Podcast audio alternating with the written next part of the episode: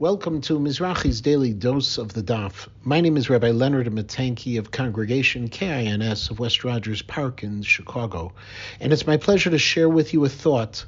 from the Mishnah on Daf Lamed Bet Amud Aleph, page 32a of Masechet Sotah, the beginning of its seventh perek, where we learn Elu Nemarim B'Cholashon. The following things can be recited in any language, and not only in Hebrew, Parshat Sotah, the warning that was given to a woman who was suspected by her husband of being unfaithful. Vidui Maaser, the declaration regarding tithes, Kriyat Shema, the recitation of the Shema, Utfila, and the Amida prayer, Birkat Hamazon, and the benching the grace after meals, Ushfuat Idut, and also the oath of testimony and finally, Shvuat HaPikadon, an oath regarding a deposit where a person takes an oath that he doesn't have the, the other person's deposit. Ve'elu nemarim b'lashon HaKodesh, but the following is a list of things that can only be said in Hebrew. Mikra Bikurim, the recitation when you brought the first fruits to the Beit HaMikdash, V'chalitza, and the ritual when a Yavam frees a Yavama,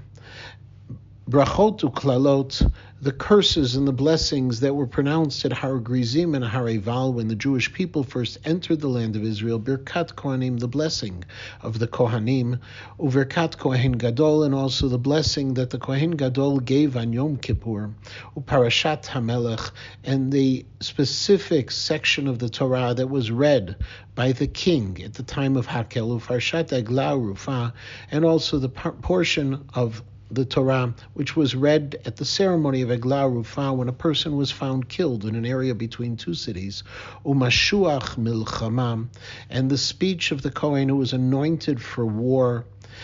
B'sha'ash Medaber al the time when he speaks before the nation. In the book Or HaRayon, it's noted that all of those items that have to be recited in Hebrew have, in one way or another, something that is key to the Jewish people as a totality, and therefore it has to be recited in Hebrew verses, the first list of items that are more personal in nature.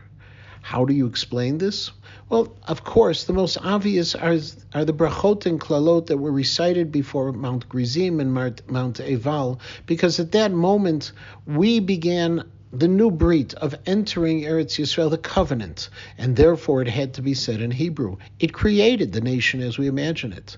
Also, when it comes to the question of Mikra Bikurim, it's where we express our gratitude to HaKadosh Baruch Hu for giving us the land, for freeing us as a people, as we recite and we remember at the time of the Seder.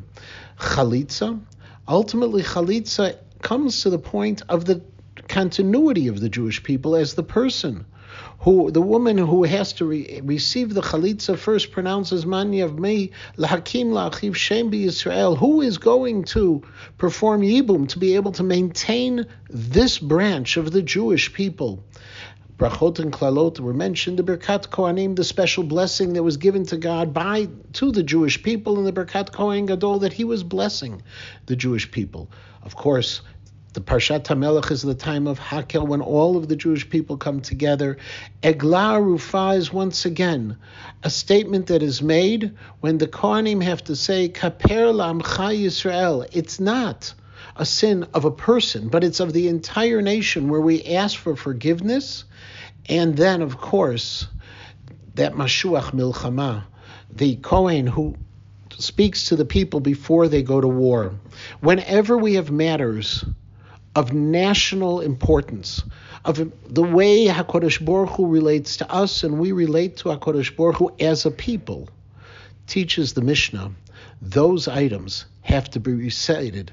in our sacred language, in Lashon HaKodesh.